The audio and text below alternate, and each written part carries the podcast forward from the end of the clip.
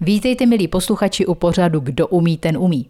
Dnes vás vezmeme do jedné pardubické kavárny, kde si můžete připadat jak na návštěvě u cestovatele Emila Holupa.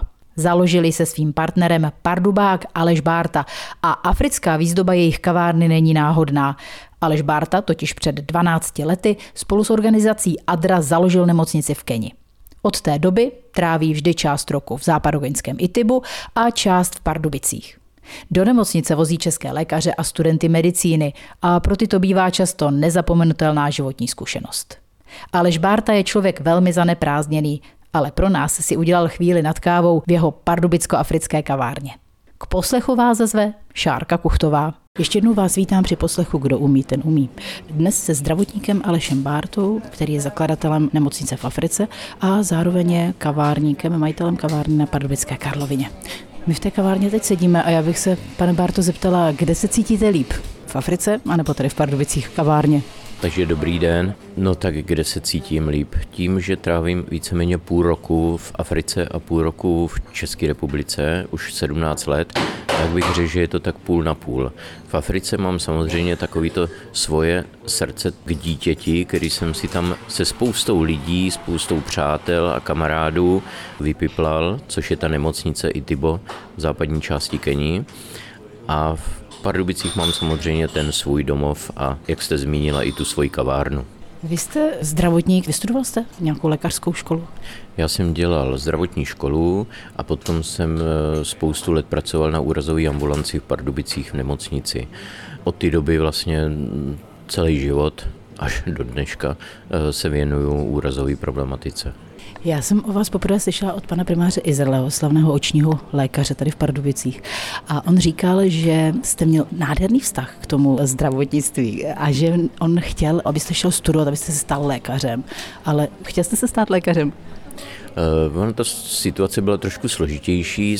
Medicína mě opravdu bavila, procházel jsem v nemocnici přes různé obory, abych si v úvozovkách ošahal oční. Od té doby se známe právě s panem docentem Izraelem, eh, kterého si nesmírně vážím. A přes internu, kardiologii a další obory. Nicméně ta doba porevoluční byla trošku složitější, protože babička měla velký statek, který byl zabraný a bylo potřeba v rámci restitucí eh, se vrátit zpátky k těm v úvozovkách statkářským kořenům a to jsem teda udělal a deset let jsem hospodařil. Takže ty moje začátky po revoluční byly trošku hozený jinak než, eh, než ta medicína. Vám bylo, když přišla sametová revoluce, lehce přes 20 let. Jak to tedy vypadalo? Tak můj život se odvíjel od toho, že to jsme byli jenom s mamkou, že jsme si vzali zpátky polnosti, co měla babička, které nebyly ještě zastavěný. Nějaký jsme si pronajali, vzali si půjčky, nakoupili stroje, koupili zvířata a hospodařili jsme. Takže vy jste dostali statek v takovém stavu, že bylo možné na něm hospodařit? Ten statek sice byl zabraný, ale pořád tam babička bydlela od těch 50. let, takže pořád to bylo vlastně i když tam nebyla jakoby vlastník, protože to bylo v nájemním pachtu státních statků, ale byla tam ubytovaná, takže věděli, co se tam děje a, a jenom se tam střídali nájemníci. Bavilo vás to hospodařit? Bavilo, bavilo. Abych řekl pravdu, že v životě jsem měl takový štěstí, že cokoliv jsem dělal, tak mě bavilo. Takže tohle to samozřejmě taky. Eh, práce na poli pro mě byla novum, takže to bylo trošku složitější, nicméně hm, rady od zkušenějších byly velmi cený. Práce se zvířatama mě taky bavila, ale potom nakonec eh, ta medicína na vahách se trošku jako eh, přehoupla a začal jsem se opět věnovat medicíně. Takže vy jste po škole pracoval v úrazové medicíně, pak jste 10 let hospodařil a pak se něco stalo. Co vám změnilo život? Co to bylo? V roce 2004 bylo tsunami a zemětřesení v jihovýchodní Asii. Zastihlo to mnoho zemí. Samozřejmě všichni jsme to viděli v televizích, médiích. Obrovská katastrofa, obrovský počty zraněných a mrtvých. No a tím, že vlastně po škole jsem pracoval na úrazové ambulanci, tak mě to chytlo s tím, že bych jel se svojí kamarádkou Jiřinkou Špelinovou, dneska vrchní sestrou na neurochirurgii v Pardubicích, takže bych jel pomáhat na Sri Lanku ošetřovat zraněný nebo kamkoliv do Indonésie. A to se podařilo. Jak vypadaly vaše přípravy tenkrát?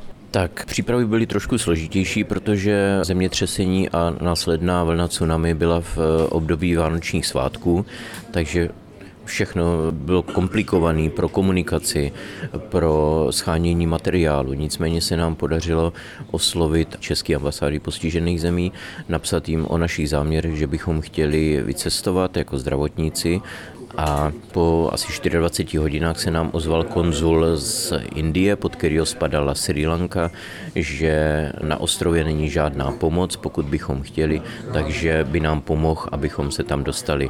Koupili jsme si letenky, nakoupili zdravotnický materiál v lékárnách, lékárny nám vycházely stříc, za režijní ceny jsme si kupovali infuze, léky, antibiotika, takže jsme na letiště odjížděli s pořádnou náloží krabic popsaných Medical Service Humanitarian Aid a odlítali jsme na Sri Lanku. Tam na nás čekal konzul na letišti a pomohl nám, abychom se s tím materiálem protáhli vlastně přes ty zmatky na letišti, kdy cestovní kanceláře repatriovali svý zraněný a i nezraněný turisty zpátky do jejich zemí. Zároveň tam bylo plno obětí, plno rakví, který se rovněž repatriovali do zemí, odkud eh, ty turisti pocházeli. Takže ten zmatek tam byl nepředstavitelný. Setkali jsme se s delegátkama od cestovní kanceláře Marco Polo, který nám nabídli ubytování v Gále v jednom městě, který dostalo veliký zásah vlnou tsunami až 23 metrovou vlnou. Tam jsme po celou dobu vlastně naší měsíční mise bydleli a výjížděli jsme s mobilním týmem, který eh, nám vyhotovil krizový štáb Sri Lanské lékařské fakulty tak jsme vyjížděli každý den brzo ráno do okolí, do míst, kde ještě žádná pomoc zdravotnická nebyla.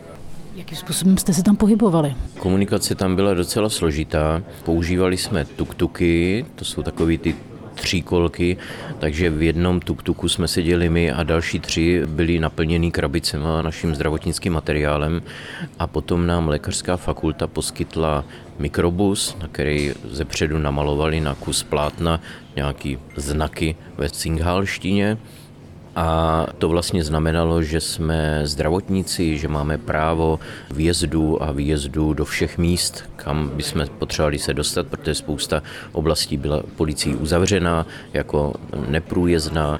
Potom nám kruce dali dva mediky, protože ten počet lidí, kteří potřebovali zdravotnickou pomoc, byl obrovský.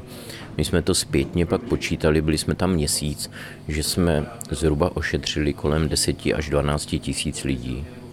Pro představu, jeli jsme vesnicema, kde vlastně jsme mohli jenom odtušit, že tam byla vesnice, nebylo tam vůbec nic, jenom, jenom jsme viděli základové desky, před námi jel třeba buldozer, odhrnoval trosky a my pomaličku jsme se dostávali k schromaždišti těch zraněných, který byli většinou umístěných v buddhistických klášterech a starali se o ně mniši. Jeden z takových hodně silných zážitků tak byl, že jsme pracovali u vlaku, který eh, ta vlna tsunami, která přišla velmi náhle, tak ten vlak eh, rozhodila jak krabičky syrek, bylo tam přes 2000 obětí a my jsme pracovali zhruba 50 metrů od toho, kde vyhrabávali z té písečné náplavy mrtví a my jsme ošetřovali ty, co přežili. A ještě když si člověk představí 40 stupňový teplo, ta práce byla náročná. Co vás pak přimělo odjet? Ehm, my jsme tam byli eh, plánovaně na měsíc. Dostali jsme se vlastně v průběhu té mise i do míst, který tenkrát byly zapovězený, protože tam probíhaly ještě vlastně boje mezi singhalskou a tamilskou částí Sri Lanky. Když jsme se dostávali do oblasti Trinkomále, což je právě centrum tamilských tigrů, tak jsme velmi složitě sehnali auto, nikdo nás tam nechtěl odvíst bylo to, jak když jedeme do válečné zóny, všude byli zakopaní vojáci, my jsme jen pořád vysvětlovali, kam jedeme. Pak jsme se dostali do Trinkomále, do nemocnice, kde na nás čekala jedna lékařka úplně zoufalá, že tam má plno zraněných a nemá tam žádnou pomoc. A když jsme vylezli vlastně z toho auta, tak během čtvrt hodiny přijelo několik jeepů s vojákama ozbrojenýma, který nás dost brutálně naházeli eh, do těch jeepů. Řekli nám, že nás vezou na chráněný hotel a že musíme okamžitě následující den odjet, jinak nás zabijou ale potom při večeři k nám přišel manažer toho hotelu a ptal se, co tam děláme, tak jsme říkali, že jsme přijeli pomoc, ale že vlastně takhle jsme byli víceméně vojensky násilně deportovaný do jeho hotelu. A on říkal, to je jenom propaganda, nemusíte se vůbec bát, pokud tady chcete pomoct, tak můžete a já vám v tom pomůžu. Takže následující den ráno jsme přes kuchyň s jeho manažerkou toho hotelu tak jsme eh, prolezli s těma krabicema, čekalo na nás auto, někam nás vezlo. My jsme viděli, že nás vezou do nějakého chrámu, kde byli právě schromážděni ty zranění. No a paní pak k nám přišla po několika hodinách a povídala, jak se cítíme, jestli se cítíme bezpečně, tak jsme říkali, že ano, že, že jsme rádi, že jsme vlastně takhle mohli vyklouznout a, a pracovat tam. A ona říkala, no a teď se podívejte, tamhle vám vlaje vlajka tamilských tigrů, takže jste přímo v centru a vidíte, nic se vám neděje, všichni jsou šťastní, že jste tady. Takže tam jsme trávili tři dny a potom jsme se vraceli zpátky na tu naši základnu, na, na ten jich, kde jsme pokračovali v té naší práci ve spolupráci s tou lékařskou fakultou. S odstupem času pak jsme si říkali, že jsme úplně šílení, nicméně musím říct, že při nás asi stáli všichni svatý, nebo, nebo prostě tak to mělo být. A ta mise se podařila. Potom jsme dostávali děkovní dopisy, dokonce i reverend, který byl pozvaný prezidentem republiky z té oblasti, tak byl v Praze a dal nám ocenění. E, takže to bylo docela, docela fajn a nelitujeme toho i přes tohleto šílené bláznoství, který jsme vlastně v té době podstoupili. Někdy je potřeba i trochu toho bláznoství, aby člověk mohl splnit to svoje poslání. Posloucháte pořad Kdo umí, ten umí, dnes se zdravotníkem a kavárníkem Alešem Bártou. Když jste se vrátili v roce 2004 ze Sri Lanky zpátky do Čech, co jste tady dělal? Tak my, když jsme se vrátili, tak vlastně už na letišti na nás čekali novináři, protože jsme tam byli vlastně na Sri Lance jako první Češi a mohli jsme přenášet aktuální situaci, jak to tam vypadá, jaký jsou potřeby.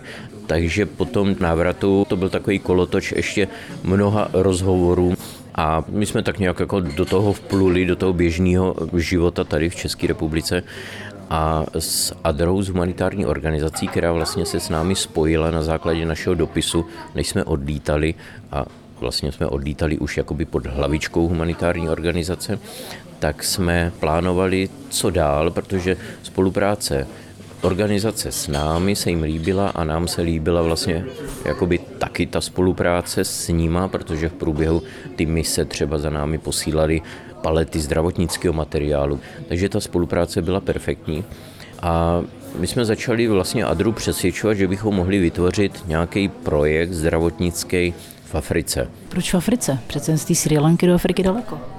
No, Afrika je pro mě srdcová záležitost. Já jsem vždycky od dětství tíhnul k Africe. Byl jsem rodinou podporovaný, dostával jsem knížky, tenkrát vycházely vlastně jenom od pana Wagnera. Takže eh, nějak se nám je podařilo přesvědčit Fadře a vedení nám řeklo, ať eh, teda jedeme na měsíc do Keni a zkusíme tam najít nějaký vhodný místo na projekt, že bychom vybudovali nějaký zdravotnický zařízení nebo nemocnici s tím, že oni potom rozhodnou, jestli do toho půjdou, anebo ne. Uplynuli dva měsíce a my jsme plánovali trasu, sedli do letadla a na měsíc jsme odletěli do Keni. Proč zrovna do Keni? A jestli jste pak tušili, kde se v Keni usadíte? Přece je to veliká země. Ta Kenia zase nebyla jen tak náhodně vybraná. Já jsem v 98. se svým kamarádem byl v Keni jako turista. Bylo to vlastně první safari, který naše cestovky v České republice lidem umožnili a my jsme hned se toho chytili a na tři týdny jsme odletěli do Keni. Kenia pro mě v tu chvíli se zažrala opravdu do srdce úplně neskutečně. My, když jsme mohli, tak jsme z těch luxusních hotelů ujížděli mezi ty vesnice, mezi domorodce a, to bylo právě poznávání toho života. Takže proto se vybrala Kenia a My jsme vlastně, ač neznalí, tak jsme si půjčili auto a projeli jsme vlastně napříč od Mombasy, od pobřeží, až po západní Keniu až k Viktorijnímu jezeru celou zemi. Vždycky jsme se nakontaktovali na místní zdravotní úřad s tím, že jim nabízíme spolupráci přímo pod hlavičkou ADRA humanitární organizace Česká republika, že bychom tam vybudovali zdravotnické zařízení, které by sloužilo místním lidem. Takže takhle jsme se dostávali, vždycky každý místo jsme si vyfotili Až jsme se dostali vlastně do západní Kení, do oblasti, která patří k jedných z nejchudších. Bylo to zrovna v období dešťů, takže jsme se dostávali velmi složitě, protože to je 2200 metrů nad mořem po polní cestě. Všude bahno, srázy, takže ta cesta byla dost dramatická. Nicméně jsme přijeli na takový nádherný místo, musím říkat nádherný, protože už to je to místo, kde máme nemocnici, kde byly rozpadlé budovy, nebylo tam nic, byl tam veliký pozemek, a teď jsme přišli do té ambulance, do té jedné místnosti, kde byl stůl, židle, lehátko, nic víc. A mezi okny byla velká cedule a tam napsáno Top Disease. Nejvíc nemocí, první desítka nemocí. A teď to tam začínalo. HIV, tuberkulózy, kožní choroby, močové infekce, parazitální infekce, tropické choroby. Já říkám, no tak to je něco nádherného, to je země zaslíbená pro nás. Takže jsme si všechno velmi důkladně vyfotili, popsali, zjistili vzdálenosti, zjistili, že to je do nejbližšího zdravotnického zařízení velmi daleko. Má to veliký pozemek hodný na dostahu, je tam přivedená elektrika, i když většinu měsíce nefungovala. Jsou tam budovy vhodné na revitalizaci. Takže všechno to splnilo víceméně, co jsme měli představu. No a to bylo vlastně to místo, který po návratu do Adry, tak jsme propagovali, protlačovali a, a získali. O nemocnici v Itibu si budeme ještě povídat. Posloucháte pořád, kdo umí, ten umí, dnes Alešem Bartou. Pane Barto, vy jste se tady po měsíci v Africe, kdy jste hledali místo, kde postavit nemocnici, tak jste se vrátili zpátky do Čech. S Adrou z humanitární organizací jsme plánovali další kroky. Adra vyhlásila veřejnou sbírku na vybudování nemocnice v Africe, což se podařilo. Vybralo se 320 tisíc korun českých v průběhu roku a my jsme s touhle částkou přesně na den za rok odjížděli zpátky do Keni, na to místo, který jsme před rokem vlastně vybrali a začali jsme s rekonstrukcí. Ta rekonstrukce spočívala v tom, že jsme nejdřív opravili ambulanci, budou ambulance s několika lůžky, aby jsme měli vlastně místo, kam hospitalizovat ošetřený pacienty. Příjmovou ambulanci zařídili jsme malou laboratoř, malý chirurgický sálek na ošetřování úrazů a teprve potom jsme vlastně rekonstruovali ten náš domeček, který byl na území toho zdravotnického zařízení a kde jsme vlastně bydleli. Takže naše ubytování ze začátku bylo trošku děsivý, protože jsme tam měli jenom dvě postele, nebylo tam vůbec nic. Byly tam obrovské díry ve střeše, takže když pršelo, tak jsme museli hejbat postelema, aby na nás nekapalo a zase to bylo romantický, protože pokud bylo krásný nebe plný hvězd, takže jsme si postel nasunuli po to a dívali jsme se na hvězdy z postele. Jak to bylo tenkrát bezpečné? Tak v Keni tenkrát ta bezpečnost byla trošinku lepší a hlavně tím, že jsme na západě. Tam jsou místní nějaké lokální šarvátky mezi obyvatelstvem, ale není to jako v Nairobi v hlavním městě, že se dějou nějaký teroristický útoky, který, který se dějou pořád. U vás byl klid? U nás byl klid a když jsme tam vlastně začali delší dobu takhle působit, tak už pro to zdravotnické zařízení sehnali ochranku, takže nás tam hlídal pán s mačetou. Za celou tu dobu v Keni jste nezažili nějaké víc nebezpečné období? tak za těch 17 let, co vlastně tam působíme, tak ano, zažili jsme nepříjemný období eh, průjezdy přes nebezpečné oblasti, Zažili jsme v roce 2008 jsme zažili veliký nepokoje, které eh, byly napříč Keňou. Nejvíc eh, byly v té naší západní oblasti, kde bylo přes tisíc lidí mrtvých, byly tam uprchlické tábory, vlastně vnitřních uprchlíků, kdy ženy sebrali jen děti a utekly z těch svých vesnic, aby si zachránili život, protože tam vznikly kmenové nepokoje, vlastně dva sousedí, který jeden byl z jiného kmene, druhý taky z jiného kmene vzali mačety a šli proti sobě.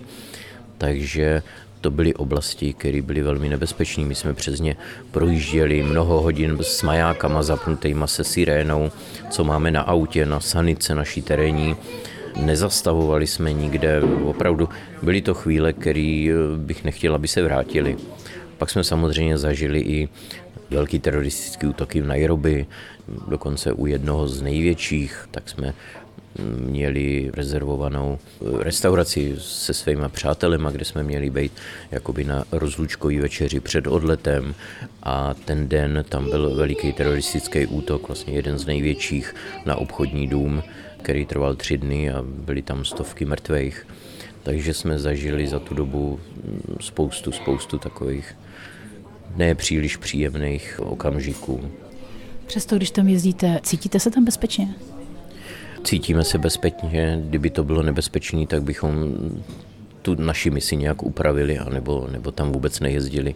Jsou samozřejmě okamžiky, kdy tu cestu musíme přeložit, třeba kvůli, kvůli bezpečí, aktuálnímu nebezpečí, který tam hrozí tak to přeložíme třeba o měsíc, o dva a potom se tam vracíme. Ale my máme trošku asi jinou pozici než běžný turista, který tam přijede, protože jsme samozřejmě označený, máme veliký autoterénní s odhazovacím rámem vepředu masivním, máme majáky, máme sirény, to auto je popsaný, humanitární pomoc, lékařský servis, takže ty místní k tomu přistupují tak a máme velký respekt i u policie, že když jsou ty policejní checkpointy takový jako na trase, mm.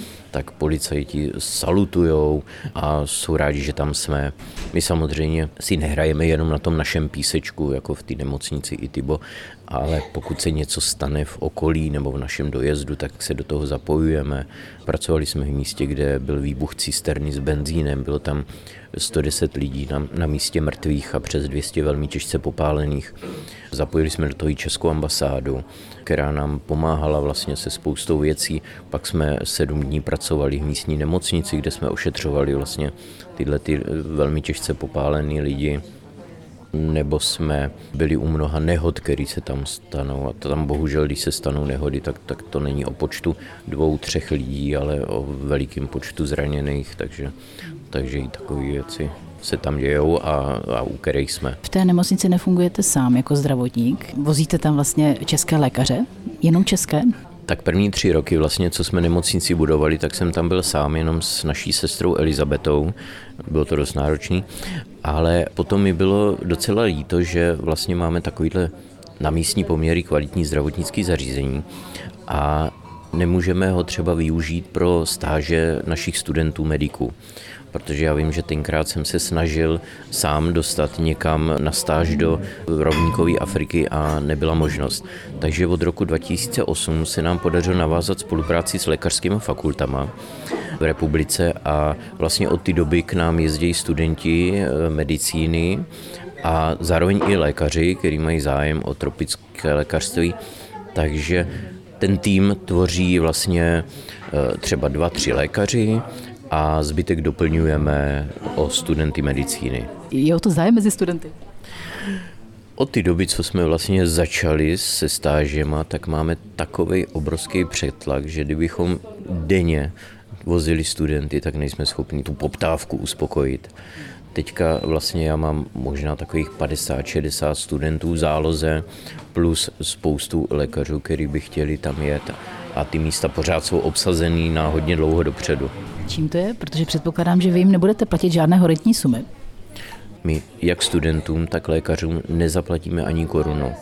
Ba naopak, oni si musí všechno platit od prvního očkování, který je tam víceméně z naší strany e, povinný, až po letenku, eh, veškerý náklady v Keni. Takže to není úplně nejlevnější záležitost. A přesto pořád tam máme obrovský zájem, obrovský přetlak.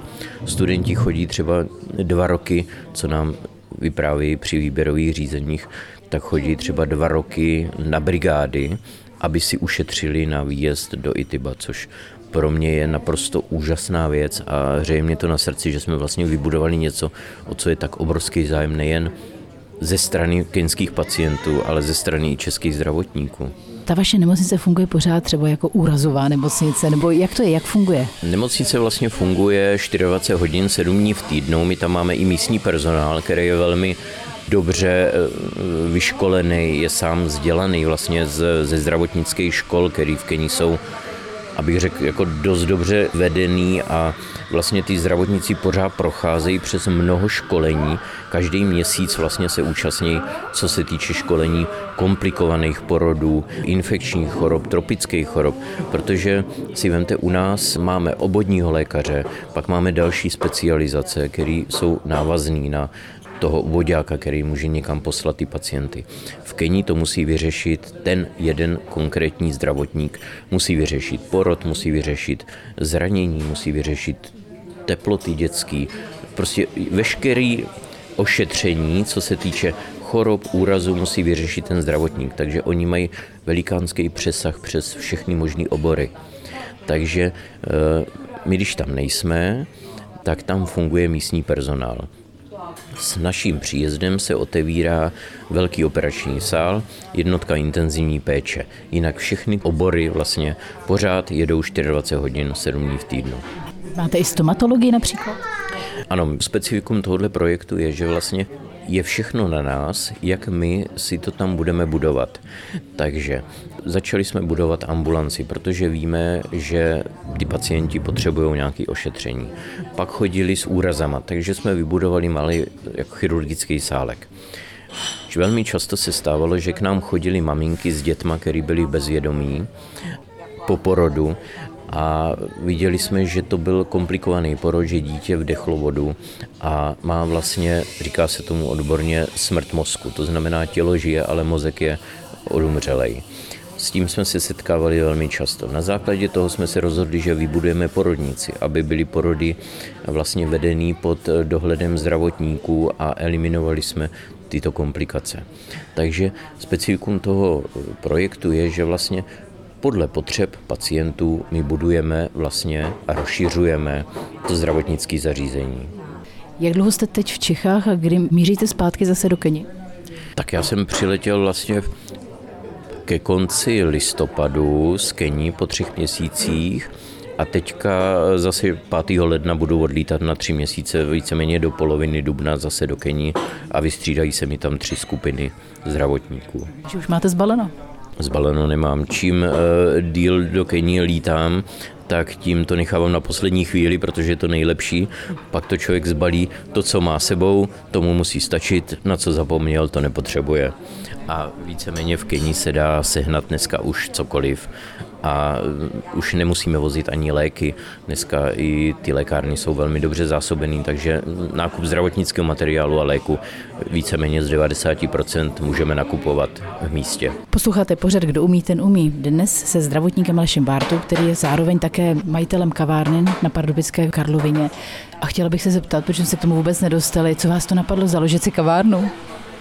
Ta kavárnu, já to jenom upřesním, já jsem sice papírovým majitelem, ale kavárnu provozuje a víceméně funguje tak, jak funguje, jenom díky mému partnerovi Pepovi Kubáškovýmu, který tady je dnes a denně a o tu kavárnu se stará. Takže ten s vámi do Afriky nejezdí? Eh, ten se mnou jezdí zhruba tak jednou ročně na měsíc a pomáhá mě vlastně v tom místním zdravotnickém zařízení, anebo mi dělá i podporu tady v České republice, když já jsem tam, tak mě zařizuje spoustu věcí, co se týká komunikace s eh, různýma organizacemi ve vztahu k eh, ty naší nemocnici. Koho to byl nápad založit kavárnu? Váš nebo jeho?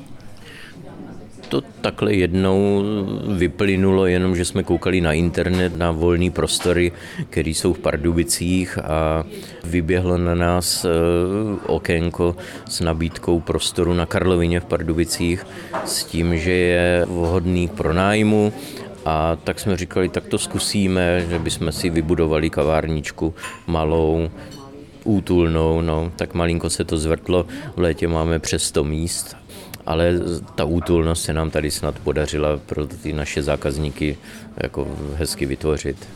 Protože je skutečně v africkém duchu. Tak máme tady pár artefaktů z Afriky originálu dovezených. Toalety nemáme označený, klasický piktogramy, ale pánské toalety jsou s masajským eh, šípem a štítem. Eh, dámské jsou zase s masajským náhrdelníkem. Někdy je to docela legrace, když dámy přišlapují a nevědí, nevědí eh, do kterých dveří vstoupit ale e, jinak to máme tak jako trošku decentně, aby jsme zase ty Afriky tady neměli tolik. Vy jste vlastně museli přežít dobu covidu, když už jste vlastnili kavárnu, to muselo být taky určitě velmi náročné. Tak náročný to bylo, bylo to mnohokrát jako docela velký zoufalství, hlavně při té rekonstrukci, protože tady nezůstal kámen na kameni, všechno se muselo rekonstruovat, že to byl dům 30 eh, let starý, takže elektrika, odpady nebyly nic, takže všechno se dělalo. Rok vlastně trvala ta rekonstrukce, my jsme slavnostně v úvozovkách slavnostně otevírali přesně na 8. března na MDŽ kavárnu. Scháněli jsme ještě jenom tak jako z recese rudý karafiáty, takže každá dáma, která k nám přišla, tak dostala rudý karafiát. No a to bylo v pondělí a v pátek přišlo oznámení z vlády, že se všechny kavárny, restaurace zavírají. Takže to byla po pěti dnech jako docela rychlá smrt. Nicméně měli jsme asi 14 dní zavřeno a pak jsme říkali, no tak to bychom se zbláznili, to není možné, musíme něco vymyslet, tak jsme se podívali do kolaudačního protokolu a zjistili jsme, že my to máme vlastně kolaudovaný jako kavárnu a obchod cukrárna a obchody s potravinama tenkrát mohly být otevřený. Takže jsme jenom dali řetízek jakoby na oddělení kavární části a e, vlastně cukrárna, jakoby obchod s sebou, tak mohl být otevřený, takže lidi k nám chodili dál pro zákusky a, a vlastně celou tu dobu covidu jsme to přežili, musím říct, díky bohu jako velmi dobře a myslím si, že k nám přicházeli i zákazníci, kteří běžným provozu by k nám ani nepřišli, protože většina cukráren byla zavřená, takže k nám jezdili zdaleka a vlastně nám i potom nakonec zůstali. Já musím říct, když to slyším od vás vyprávět, mně to přijde jako hezká, vlastně ideální životní kombinace. Půl roku strávíte v Pardubicích v kavárně a půl roku v Africe na misi. No tak z tohohle pohledu, ano, takhle se to zdá jako hezký. Já jsem velmi vděčný, nevím, jestli říct osudu, za to, že můžu mít takhle pestrý život, protože opravdu jako půl roku být v Africe na rovníku, i když mezi nemocema, mezi nemocnými, ale proto to člověk dělá a půl roku být v České republice mezi svými přáteli, tak je to, myslím si, ideální kombinace. Ale tam se musí potkat spousta věcí, které nebo spousta takových jako životních situací, které prostě tak jsou a, a díky tomu, že jsou, tak tenhle život může, může tak fungovat. Vy jste se musel setkat s velkou spoustou nemocí. Chráníte se proti tomu a nepostihlo vás nikde nic v Africe? Samozřejmě každý, kdo k nám jede, tak po něm chceme, aby byl očkovaný na spoustu nemocí, který může chytit v té naší nemocnici anebo při kontaktu s pacientem. Já sám samozřejmě mám taky spoustu očkování, nicméně není tolik očkování, aby postihli všechny choroby. Takže já jsem taky jako za těch 17 let tomu neušel. Jednou jsem měl malárii, pak jsem měl brucelózu a takovýhle věci. Nicméně Máme svoji nemocnici, vyzkoušel jsem si, jaký to je i na jednoce intenzivní péče s eh, infuzema, ale naštěstí všechno vždycky dopadlo dobře. Je pravda, že musíme mm, si chránit, musíme mít ochranné pomůcky, pracujeme s pacienty, kteří jsou HIV pozitivní, přivezou nám pacienta, který je napadený mačetou, takže jako opravdu to jsou velmi brutální, velmi krvavá zranění. A my je začneme ošetřovat a teprve v průběhu toho ošetření tak děláme testy na HIV, zjistíme, že pacient je HIV pozitivní, nicméně pro nás se nic nemění, protože máme brýle, máme ústenky, když nám mnohokrát eh, stříkne krev na kůži, tak se taky nic neděje, protože HIV se zas až tak lehce přenést nedá. Musíte mít krvavý, otevřený poranění a ta krev se musí dostat, musí se ta rána vaše kontaminovat tou krví pozitivní, takže zas tak jednoduchý to není. Nicméně to nebagatelizujeme a opravdu si chráníme při každém takovémhle ošetření pacientů. Práce v takovém rizikovém prostředí, jako jsou pacienti HIV pozitivní, zajímavé, že to neodrazuje ty studenty medicíny a ty lékaře. Tak my máme vždycky před výjezdem vlastně výběrový řízení, kde vybíráme studenty pro tu naši stáž. Bereme jich šest sebou. Teďka na třetí lékařské fakultě, s kterou mm, poměrně úzce spolupracuju, tak jsme měli výběrový řízení z 53 studentů, jsme vybírali šest. A v rámci potom ústního výběrového řízení, kdy se setkáváme už s tím před výběrem studentů, tak s nima hovoříme i o o tom, že se budou setkávat s pacienty, kteří jsou HIV pozitivní, kteří mají tuberkulózu aktivní a takový. Takže tyhle věci probíráme s nima a, a oni už vědí předem, do jaké oblasti jdou, už to vědí i vlastně z předchozích misí svých kamarádů, takže jsou informovaní a, a vědí, jsou seznámeni s tím, jak se chránit, jaký opatření se dělá. Pokud eh, by se píchli o jehlu třeba nebo zranili o nástroj, že vlastně po komunikaci s infekční klinikou s bulovkou, tak jim eh, budeme dávat profilaktické léky, aby jsme, pokud by opravdu jako by ten pacient byl HIV pozitivní, tak aby jsme eliminovali to, že oni by se taky nakazili z toho svého poranění. Jsou ty mise vhodné i pro ženy, i pro studentky? Samozřejmě tam vůbec neděláme rozdíl a jednou se nám podařilo vybrat, protože vybíráme, jsme tři u výběrové komise a každý nezávisle hodnotíme eh, toho studenta podle životopisu, motivačního dopisu a potom ústního pohovoru. Potom, když skončí to výběrové řízení, tak vlastně dáváme ty body, které každý za sebe udělujeme těm studentům, tak je dáváme dohromady a dělá se výběrové řízení. Takže jsme vygenerovali jenom dívčí skupinu, takže není pravidlem, že musí být mix. Opravdu se snažíme objektivně podle toho, jak ty studenti se snaží nebo jak, jaký mají přesvědčení v rámci té humanitární mise aby mohli na tu cestu vyjet. Máte potom zpětně vazbu, kolik těch studentů už třeba dostuduje, jestli jdou pracovat k humanitárním organizacím jako lékaři? Tak spousta studentů nám píše v motivačních dopisech, že by chtěla pracovat po ukončení studia třeba pro lékaře bez hranic. Nerozmyslí si to potom po praxi u vás? Po praxi u nás si to nerozmyslí, ale potom v průběhu toho studia asi, protože jinak lékaři bez hranic by měli mm, přeplněno, což samozřejmě nemají. Ale máme i několik lékařů, kteří u nás byli poprvé vlastně na, na té humanitární misi v Africe a potom se rozhodli, že vlastně ta práce je tak uspokojuje, že běžný provoz v České republice už pro ně není. Jedna lékařka, původně z infekční kliniky z Bulovky, tak dneska pracuje právě pro lékaře bez hranic, jezdí po celém světě. Pardubický lékař Jirka Blažek, který u nás byl poprvé, tak se v tom tak zhlídnul, že už teďka byl na několikáté misi v Ghaně a ve Rwandě, takže i Tybo ovlivňuje životy mediků i lékařů v jejich profesním životě. Máte nějakou statistiku? Víte třeba, kolik lékařů vaší nemocnicí prošlo? Uh, kolik pacientů?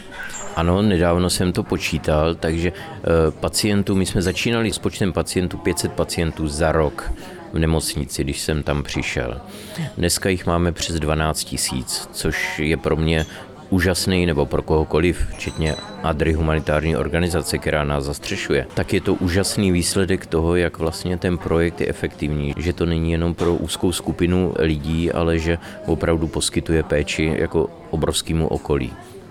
Co se týče studentů, za dobu působení vlastně od roku 2008, co pořádáme výjezdy lékařů a studentů medicíny, tak jsme měli do minulého roku 570 studentů, kteří nás naštívili v rámci těch svých měsíčních misí a lékařů eh, kolem 270 lékařů specialistů z různých oborů.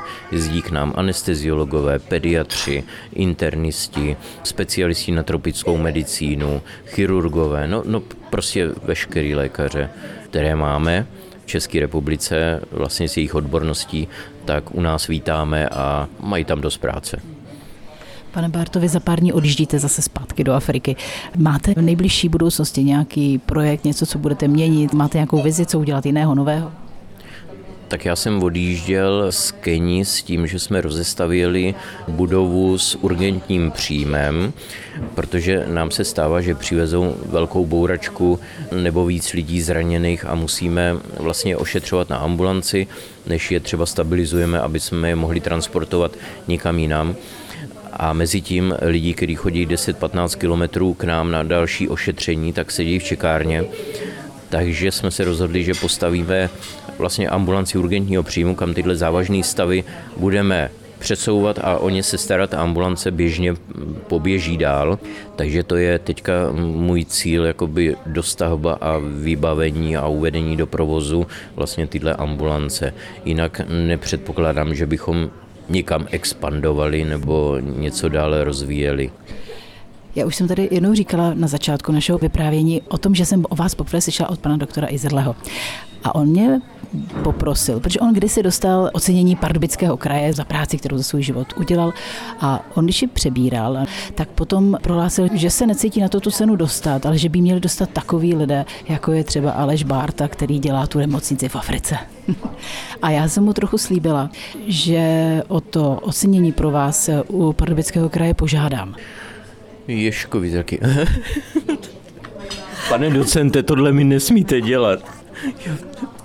Já si pana docenta Izraelho velmi vážím, protože jsem ho zažil jako emeritního primáře na očním oddělení v nemocnicích v Pardubicích a víme, jakou práci tam odváděl a co všechno pro oční pacienty tam dělal. Ale tohle si myslím, že je trošku, trošku moc už. Já jsem dostal několik ocenění za tu naší práci v Africe. V roce 2016 jsem dostal velmi takovou významnou cenu Celestína Opice za příkladnou péči o nemocné a zraněné od řádu milosrdných bratří Brně, která se uděluje jednou za rok pro vybraný počet lidí. A pak jsem byl oceněný vlastně ministrem zahraničních věcí. Je to cena Gracias Agit, patří to mezi prestižní ceny, který ministerstvo uděluje lidem za příkladnou reprezentaci České republiky v zahraničí. Já myslím, že Pardubický kraj se s oceněním určitě velmi rád přidá. A mě už nezbývá, než vám popřát, aby se vás drželo zdraví, aby vás nic špatného nepostihlo, ať už v Keni nebo v Pardubicích a ať se vám daří dál dělat tuhle bohulibou práci. Já vám moc děkuji, děkuji za prostor a budu se těšit někdy zase na viděnou. Naschledanou. Slyšeli jste zdravotníka a kavárníka Aleše Bártu. Jeho vyprávění o africké nemocnici mne natolik fascinovalo, že jsem se zapomněla zeptat, jak celý projekt financuje. Tak provoz nemocnice je od prvopočátku vlastně financován z veřejných sbírek. Děláme různé akce na podporu projektu ITIBO, dělají se koncerty, charitativní večery a z toho vlastně máme veškeré finance na provoz, na nákup, na revitalizaci budov a nebo na dostavbu. Dokážete říct, kolik jste už takhle proinvestoval v západokeňském ITIBu? Já myslím, teďka z hlavy vám to přesně neřeknu, ale myslím si, že se budeme blížit k nějakým pěti, šesti, sedmi milionům korun a musím říct, že je úžasný, když třeba před covidem jsme měli velký charitativní večer v Afi Paláci tady v Pardubicích a v rámci toho večera se vybralo milion třista tisíc korun, což je naprosto úžasný pro nějaký projekt v Africe na konci světa, který si vymyslí pár pardubáků, tak je to naprosto úžasný, já jsem za to strašně vděčný. A tím jsme se rozloučili před dveřmi jeho pardubické kavárny. Za pár dní odlétá do Keni. Nezbývá, než se rozloučit. Alešovi Bártovi přejeme šťastný let a vám, milí posluchači, ještě mnoho času stráveného spolu s námi při poslechu pořadu Českého rozhlasu Pardubice. Loučí se s vámi všemi Šárka Kuchtová.